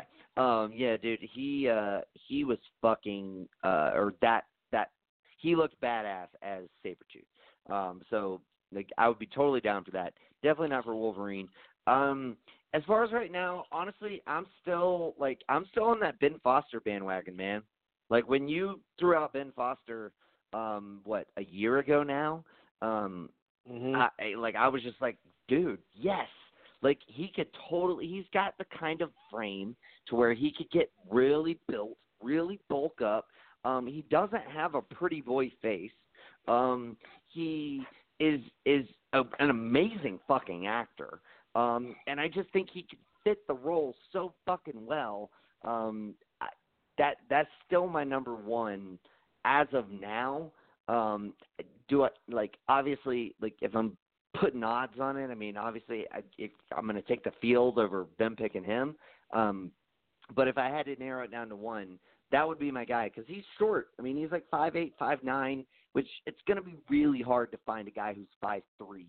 Um, you know, and and has the right build to really look like Wolverine. But if you can get somebody who's five eight, five nine, um, who maybe you can shoot scenes to maybe look a little smaller than he actually is, um, I'm totally here for it. And like to me, like I still don't think there's anybody out there who would be like higher on my list if you're excluding Tom Hardy um, because of his involvement in Venom. If you're not excluding Tom Hardy because of his involvement in Venom, then Tom Hardy would still be my number one. So Yeah, Tom I Hardy think- or Ben Foster. I want really good I think- fucking actors, um, and those are two really good fucking actors. I, dude, I, I agree with you, and um, I've I've been saying this for a while. I think my, my top two choices for the longest time to play Wolverine, one of them's Venom and the other one's Punisher. So it's not going to work out for Right. one of those guys. Right. Uh, but Although maybe Foster- Bernthal at this point with with the whole Netflix thing, I think Bernthal's back in play. Yeah, I'm just trying to find someone that. All right, I, I I think about things a little bit too much. I feel like Jean Grey is going to be late 20s, early 30s at latest. So the age Mm. difference got to be like because like a long time, just like Josh Jon Bernthal, I wanted uh, Joel Edgerton, but I think he's 45 Yeah. now, and I, I don't think that would Yeah. work out. Ben Foster, I I, think is perfect him. though. Yeah. I, I I love the idea of Shia LaBeouf, but I don't think that would be possible due to him. So uh, I'm just yeah, kind I, I'm more you there. realistic. I actually do. I actually he'd be kind of my third choice. Um, but I just feel like he's maybe a little too difficult for Disney and and and Marvel and Feige to get on board with. Yep, I agree. And I'm still saying, uh, for many reasons, uh, Denzel Washington as Ma- Magneto, and I really don't give a shit if you have a problem with that. Message me your hate. Message me. It gets me. It makes me happy. Sorry. Anyways, um, all right. So here's something that doesn't make any goddamn sense. Speaking about Fox, we know. I'm going to go into this. Fox is not going to be at Hall H or Comic Con. You know why? Because Disney owns them. Uh, Disney has D- D23 that's in mid August. That's their big convention by Mhm. themselves. Yes, they will have a presence, I'm sure, but a lot of their announcements for Marvel related stuff is going to be, or I would assume would be at D23. Um, like when they pulled out the other year and had all of it at there. Now, uh, uh, they're Yeah. going to be there, but like I said, Sony, a lot of their stuff ties in with Marvel, uh, except for the other Spider-Man stuff. So they'll probably be there. Paramount's got nothing really big this year. Universal doesn't have a lot. Why the fuck did Warner Brothers and DC decide this summer is going to be the summer they're going to pull out instead of displaying stuff for their movie universe as far as going forward? It seems like a really fucking stupid move. Um, Yeah. nons- nonsensical. Uh, my biggest thing is like, all right, well, if you're like, well, we don't have enough information to give us, so we don't want to give you a bullshit timeline like we usually do. How about you just don't give us a bullshit timeline? How about you have stuff ready? You have the Joker right around the corner. There can be information about that. We want to have more information about the Batman. I don't expect stuff about Man of Steel, but that could be another thing. Just just strategy. Something we asked you last time that you kind of just fucking went right the fuck over and now the whole entire you know continuity of your actual main DC extended universe is crumbling. You know, there's a lot of questions. There's a lot of stuff that you could show us stuff for. Um, I don't even know if they're going to be showing anything for uh, for Kong versus Godzilla, which would seem like another big property from Warner Brothers that they'd want to display at this fucking thing. Why? Yeah. Do, do, does this make sense to you at all, Nick, or am I going crazy? No, it doesn't. I I mean, I've tried to ask myself like what would be the reason why you wouldn't want to be there? Um and the biggest thing that I can come up with is maybe there's been a little backlash against Robert Pattinson. Maybe there's been um there there would be like I don't know um you know uh they feel like everyone wants to know what's going to happen with the Batman, and they don't feel like they're going to have enough to show off. Um, but it's like it's it's not like you're. This is not the kind of situation where you're deciding not to make an appearance because you're ducking questions or you're ducking conversation. It's like, it, dude, this is like literally you show a bunch of hardcore fans anything and they lose their fucking shit over it. Like they get all excited. It, it like it, it's a it's a cakewalk.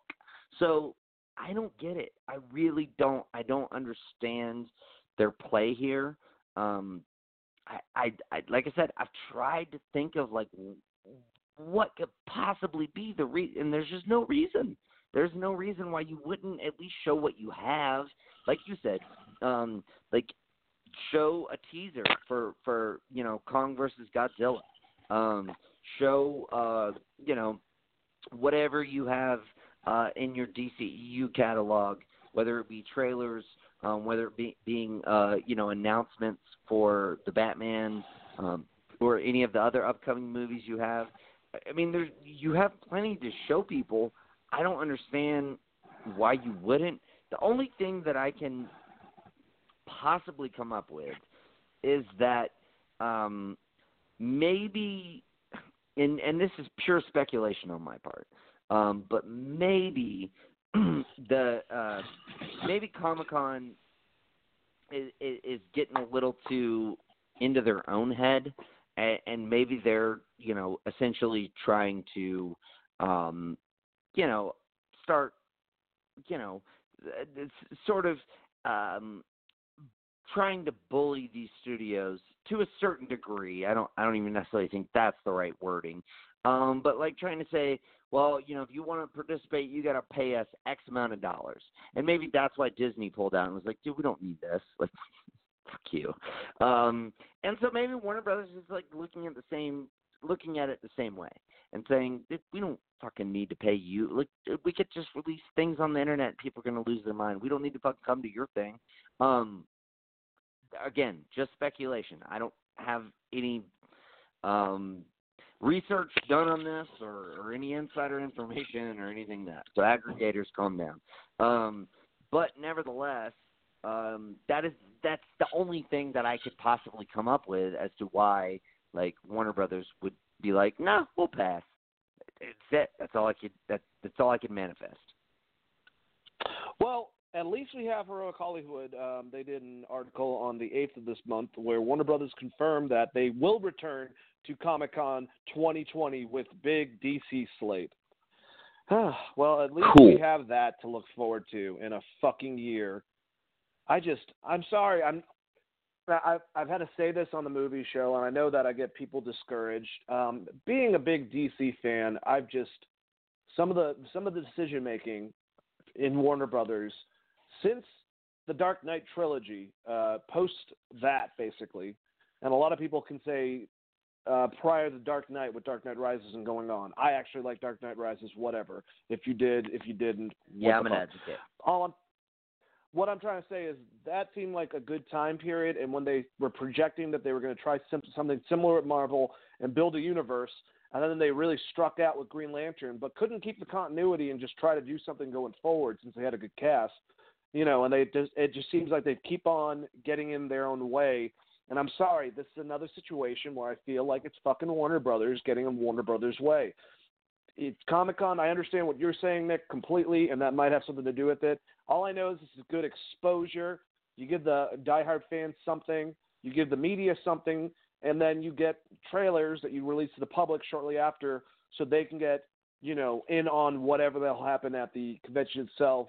Um, panels with with with people, explanations, plans that are in order everything seems like it's out the window right now with Warner Brothers. We have no idea if any of the movies right now are going to be connecting themselves. And then we have all that goofy, I think, bullshit rumors that we're going to be starting from scratch and Matt Reeves' Batman is going to go into a Supergirl movie. And I don't believe that because to me, Matt Reeves' Batman, he's either going to keep it by itself or maybe we'll see a tie in with the other huge franchises like Suicide Squad because of Harley Quinn, like Aquaman, like Wonder Woman. None of those are going to fucking change anytime soon. So whoever said that, I'm sure you have your sources, but I don't believe them. I think it's a bunch of bullshit. Sorry. I don't see them doing that. Either they're going to connect everything or keep everything isolated. And then if they think about doing it, they'll figure out a way because DC Comics kind of inherits the same fucked up time you know, messed up multiple universe concept that the movies now coincidentally have done to themselves. Um, but I just feel like they're like this this new this is a minor, but we just got information that the Joker movie is going to be rated R. If you had a panel there with Joaquin Phoenix and you announced that with a new trailer, that would be information that the fans would be really excited about. Um, I I just don't I I think that everyone over there I know Tsujihara has had to step down due to what happened with him, but I feel like all of them are just hitting each other in the head with fucking frying pans, and that's what's going on over at Warner Brothers, especially in the DC part.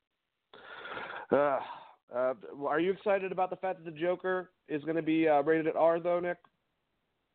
Um, I I think it makes sense, um, given the, uh, you know, our insight as far as the first trailer, um, and as far as like the kind of what they're trying to achieve here. Like, to me, this, you know, granted, Scorsese's, I don't think, I don't think he's attached anymore at all. Um, he may be like a producer, um, so like don't don't quote me on that. Um, No, I believe But his nevertheless- production company is in charge. He's not Okay. though. Um, right, but okay, so like with with that in mind, it kind of feels like you know Mean Streets meets um, you know uh, the Kings of Comedy meets Um, Taxi Driver. Yeah, yeah, exactly. You know, all of that, uh, all of those like really solid '70s um, movies from Scorsese. It, it kind of seems like it has that feel. Um, so, like, yeah, those those kinds of movies need to be rated R. Um, and if if the movie need needed to be, I'm glad they're going to make it that. Um, don't pull any punches. We saw with Logan that you can, you know, just make the movie you want to make, and people are going to go see it. Um, there is a broad enough audience. This, these are not just kids movies anymore, um, so you'll be fine. Um, but yeah, I'm in favor of that. Um, I, I I think that you know they they they definitely should do that. As far as you know them not showing this movie off, um, again, I just don't get it. Maybe you like maybe Joaquin Phoenix, he's so fucking weird. Like maybe he's like, I'm not I'm not going to that. I don't want to do that. This was not in my contract. I'm not doing it. Um and and so like maybe that's the reason why um that you know there wouldn't be you know that kind of panel involved. But like I feel like I could feel like you could talk him into it.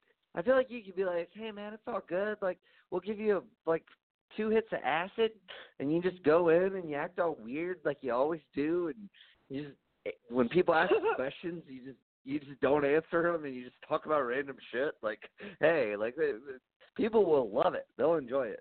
Um, like I don't know. I feel like you could kind of get by with it a little bit. I think you could convince him. Um, but uh yeah, I don't. I, again, I don't get it. I don't know why you wouldn't want to showcase this movie, um, being that it comes out later this year. No idea. Um, it, maybe it's just their strategy to get people so unenthused that they become enthused by word of mouth. Um, when the movie comes out, That's they're like, "Whoa, this is a bold DC movie that's strategy, worth. Ah, fucking a. But I am looking forward to seeing that Joker movie. I am looking forward to the Matt Reeves uh, Batman movies. I'm looking forward to an Aquaman sequel. I'm looking forward to the Wonder Woman. There are a lot of things from DC that I'm looking forward to. I'm looking It's forward just- to Birds of Prey and Suicide Yeah, and. Suicide, Suicide Squad I'm looking forward to all of them. Yeah, me too. And I'm also looking forward to Yeah, Man of Steel. James Oh, Gunn. damn it. Never mind. Oh, Hmm. fucking a. We're, Why we're did not you getting do that. that? because we're getting a we're apparently getting a Supergirl movie instead. And before anyone like Yeah, fucking gets mad at me I'm- about about the Supergirl thing, I have no problem with them introducing a Supergirl in this universe. But Yeah, you like can't we- tell me we could have both. that you. Yes, exactly. It's not going to be anything bad against Supergirl since she's the cousin of Superman. Her whole entire concept is she got here late when she was older, technically on the fucking planet that she left, because she was coming over here to protect her little baby cousin, and she got off track. She came here, so she's always had involvement with Superman. You can still make her a badass hero outside of that. I just don't understand this this this ridiculousness. Hey, another one, Ava DuVernay's uh, New Gods. Looking forward to that too. Hopefully, all of them don't suck because that's the taste in my mouth that you always fucking give me, Warner Brothers. Um, yeah, Not always. Aquaman was all right. Wonder Woman was all right. Aquaman was good. Um, yeah, it was enjoyable. Wonder Woman was really good up until the third act, and The then ending. it was just good. Yeah, it, but I mean that wasn't bad. It was just it was um tropey. Um, but uh, but yeah, I mean both of those were were pretty good. Um, I still feel like you and everybody else uh involved with Geek Vibes overrates Man of Steel, but I still think it's a good movie. Um, I don't think it's like Love it. I don't think it's like a bad movie. Um, Well, I you know I'll put it I this feel way. like Modern DC, I would say it's the best movie they've made. Nah, I Um, wouldn't go. I would say I would still say post Dark Knight. I I, think it's better. It's better to me. It's better than Wonder Woman because it doesn't have a shitty I ending. It's better than Aquaman. Well, you But know, it does tomato have a tamale. shitty You're-. You're wrong. there's like there's what? They, it, see, that's where I would disagree. Like it. Well, what's Well, the shitty ending? Because he killed Zod. I mean, that was No, no, that no. was I don't a, care about a that. point. No, that was that was a moment. Like, but like just like it was more spectacle. Like, like just the the fucking tearing down the whole fucking city and not have and, and Superman not having any regard for human life. Um, like that. that Hey, it's seems it's, a little it's an early tale of him being way younger. You know, I mean, that's I just how it works. If you At least you the villain doesn't look like portrait, garbage. Um, yeah, I mean, if you want to paint that portrait, that's fine. Um, but like, I'll fucking you know, paint and it. then and, and then you get the like the real cheesy lines. You know, the whole "Don't you ever threaten my mother." Like, like dude, like I don't know. It's it's it's not that good. I think again, I think y'all hold it into way higher regard. I think like I think I think you I think and it's many par, people hold Wonder Woman worse. way higher than it deserves. It's got a cool scene where she I walks on the hold it in battle. that That's about it. That's about it. So that so that if that's the case, then what's the best DC movie out of the modern stuff? Oh, to me, Wonder Woman, but like I don't. It's Okay. not like I hold it Well- in, in super high regard. I I- just hold, I hold Man of Steel in less high regard than the rest of you guys. Well, it's okay to be wrong. It's not a big deal. Um, let's go on to our last topic, Nick, that I want to talk to you about. Uh, Sure. The Doctor Sleep trailer, uh, the Ooh. sequel, uh, you know, to uh, The Shining, um, based off the book that Stephen King wrote. What I think is really cool about this trailer is not only are they, you know, a lot of people know that the Stanley, Stanley Kubrick um, classic took a lot of liberties and changed up stuff. Stephen King wasn't a big fan of that movie. This has been documented Right. and told many a times um, Mm-hmm. with Stephen King, but he's actually very full support of this one based off of his sequel that he made called Doctor Sleep, uh, telling a story about uh, the older Andy, uh, played by Ewan McGregor in this movie. But the trailer Mhm. itself, what I loved is that they tied into the original movie. They didn't go Yeah. too much into it, but they still showed you the imagery of the hotel itself and a lot of the stuff and a lot of the scenes that happen within there, with Andy going down the hall on the uh whatever the fuck it's called, the little bike thing, and, Tricycle. and seeing the tricycle, thank you, and seeing the corpse in that one hotel, the blood coming down the hallway, a lot of the stuff Mhm. involved. Uh, the classic part of him at the end of the trailer, which I think is the coolest part, looking through that door that his father Jack Torrance destroyed and said, "Here's Johnny." Got that exact same Yeah. shot. I am extremely looking forward to this. Uh, the director, kind of, I don't know a lot of his work, but a lot of it's highly regarded, um, just not as well known. But that could be a good thing uh, as far as horror movies goes. I just hope that he's able to not have a Kubrick style, but this need, doesn't need to be like a jump scare fucking fest movie. This needs to be a much more dark psychological style horror movie. Uh, you know, and I love Ewan McGregor. I think he's one of the best actors uh, right now. So it's great seeing him in this role as an adult version of Andy. What did you think about this?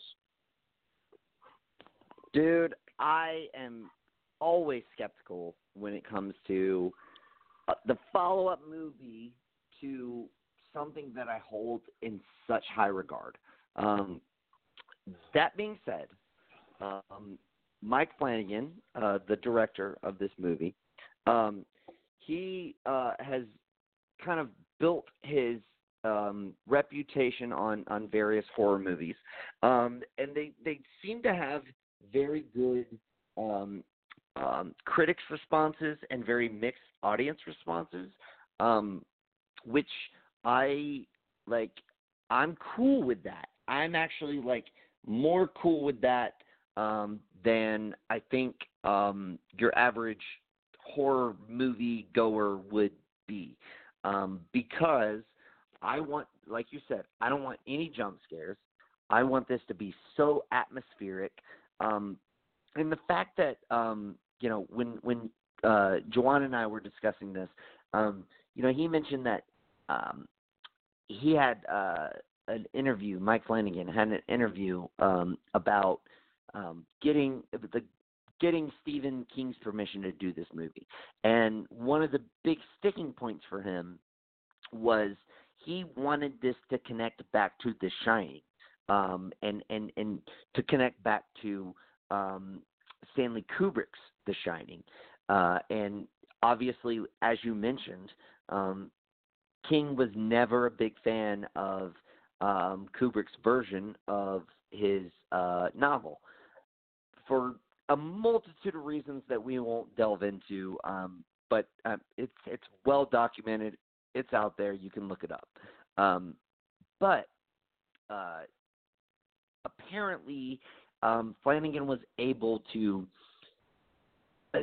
I guess bridge the gap between what he wanted to incorporate and how he wanted it to connect to Kubrick's vision and had the world that he set up, while still appeasing, um, uh, you know, the original source material of The Shining, and I think that is um, almost like would seemingly be an impossible task. Um, but the fact that he got Stephen King's approval um, to to go through with it, um, uh, connecting to a uh, version of his story that he doesn't like, I, I think is a huge win. And so I'm less pessimistic about this movie. I'm more optimistic about it. And I think the trailer um, really kind of kind of sets things in motion. I really like the fact that you know he he seems to be like essentially uh, kind of being this this this um new teacher uh to this new pupil, this young girl. Um and you know he mentions he's only met a few people um with this gift before and they they've all died. Um there seems to be some nefarious uh kind of shit at play. There's that little quick shot of the the creepy woman um saying hey to the to the the young girl um kind of I think next to a lake or something. Um like that I I'm, I'm curious how that ties into everything. Um but yeah I mean I'm I'm on board with it. I I'm still cautiously optimistic. I just don't want to get my hopes too high um simply because I you know I don't uh, I don't want to go into this and, and just be completely let down. So I'm I'm tempering my expectations. However, um, from what I've read up about the director, um, the fact that you know a lot of moviegoers are, are split on his movies, but critics love them. Um, it very much reminds me of, of Robert Eggers' The Witch, and that would have been the director that I would have picked. Um, to, to, to retell or, or to explore further explore this universe. Um, but uh, I think there are a lot of positive signs uh, for it. You know, that the, them going with a guy like Mike Flanagan, and I uh, I'm just crossing my fingers, hoping for the best. But it, you know, when it all comes down to it, I'm I'm gonna go into this movie being like, you can't you can't expect that it's going to be on the level of The Shining. Um, you you can't let that be your your your grading scale.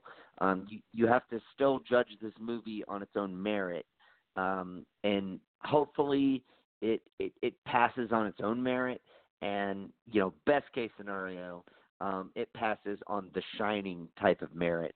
Um, but you know, you, it, it, it's always it's always trepidatious when you when you try to judge something on on on a scale that seems insurmountable. Now, that being said, um, Denis Villeneuve's Blade Runner 2049 was arguably better than the original.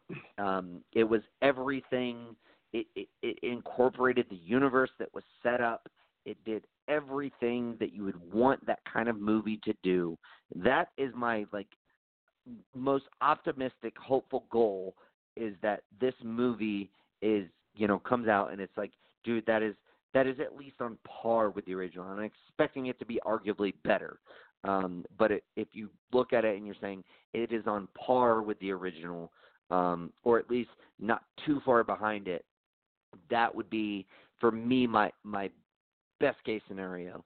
Um, but you know, it, it it's going to be tough sledding for this to live up to me being just probably one of the biggest fans of The Shining.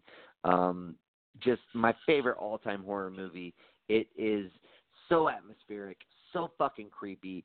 I think this trailer is doing a good job of um, essentially uh, giving us bits and pieces that would allude to that, um, and and and leaving us in, in suspense as to what it's actually about.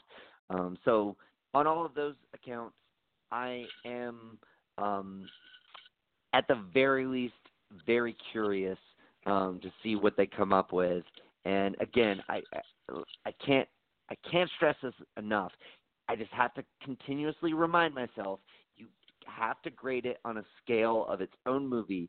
You can't grade it on a sliding scale from The Shining.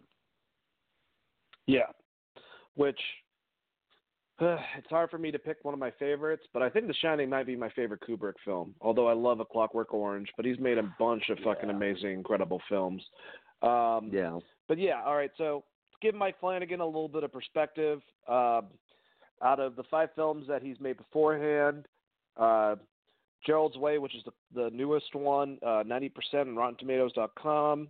Anyone saying that Rotten Tomatoes is stupid or whatever, just have your views. I guess it's okay. Um, Oculus, 74. Uh, Well, Hush, hey Dane, Dane, I'm sorry. 92. Um, were these were these Warner Brothers movies or were they Disney movies? Because that's gonna that's gonna that's gonna change my judgment on on how I judge this.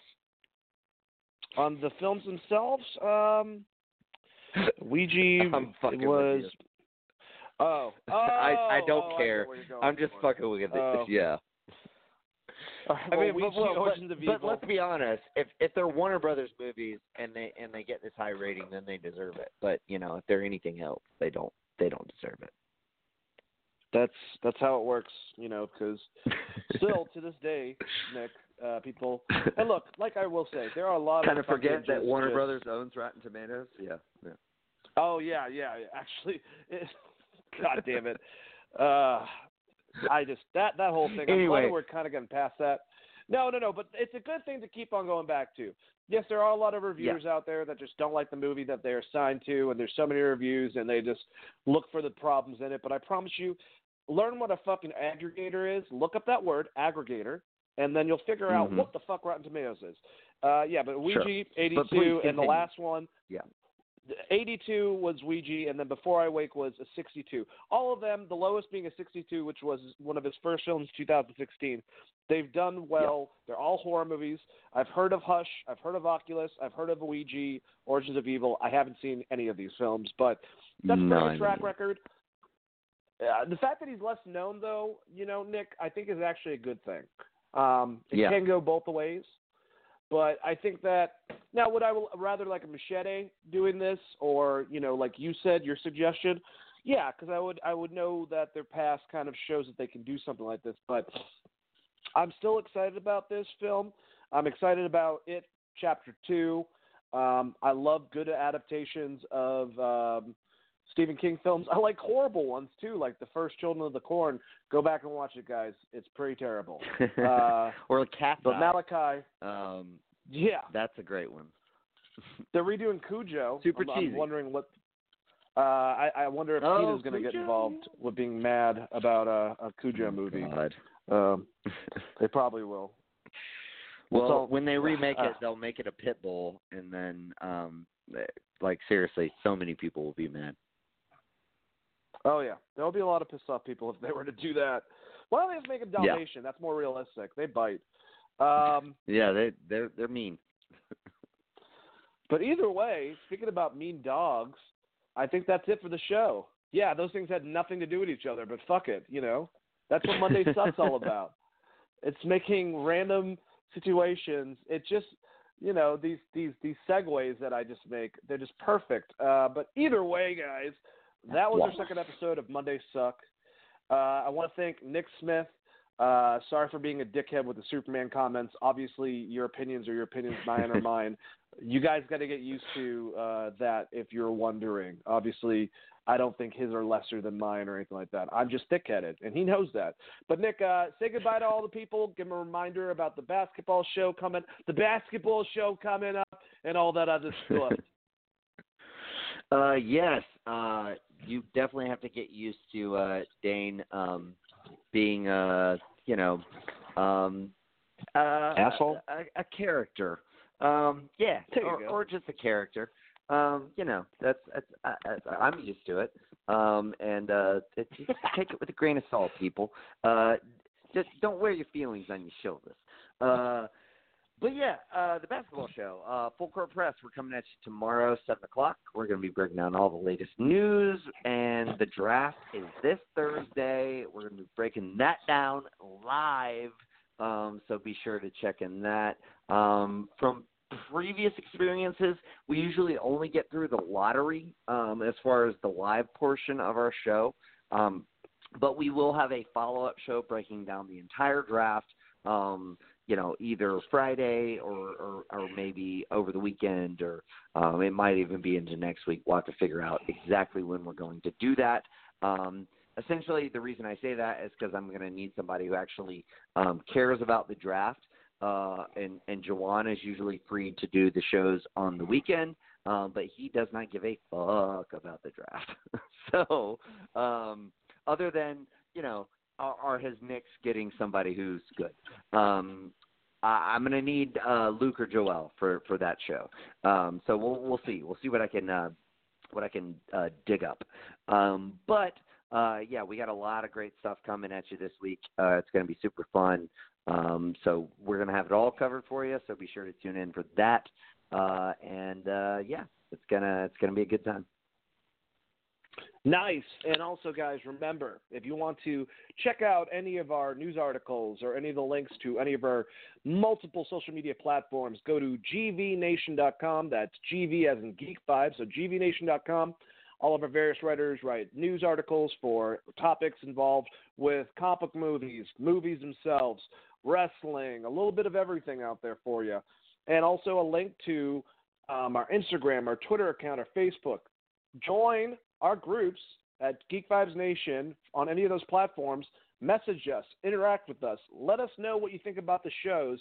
It would help things a great deal. You can also get us on iTunes and now Spotify, which I will admit that on this show and Wrestling Geeks Alliance, I've been claiming that we were on for about, I don't know, six months now. So officially, we are on Spotify. I messed that up beforehand. Uh, check out Wrestling Geeks Alliance this Wednesday. Lot to talk about, lot to break down. Nothing positive when it comes to WWE. Sorry, that's how it works nowadays. But we have still a lot of stuff to talk about. So join me and brother Christopher Ray Patton uh, Wednesday. Uh, probably gonna be having Chris on this this show coming up soon. Uh, talk to him about you know some stuff outside of wrestling because he keeps on wanting to talk about stuff that has to not do with wrestling. So yeah, that's what I'm gonna do. So yeah, check this out next Monday, again, 6 p.m. EST. Mondays suck. Thank you guys so much, and I hope I could just, you know, make your Monday better. All right, peace out, guys. When you come in on Monday and you're Adios. not feeling real well, does anyone ever say to you, sounds like someone has a case of the Mondays? No. No, man. Shit, no, man. I believe you get your ass kicked saying something like that, man. Yeah! Let the Geek Vibes be with you guys. Peace out.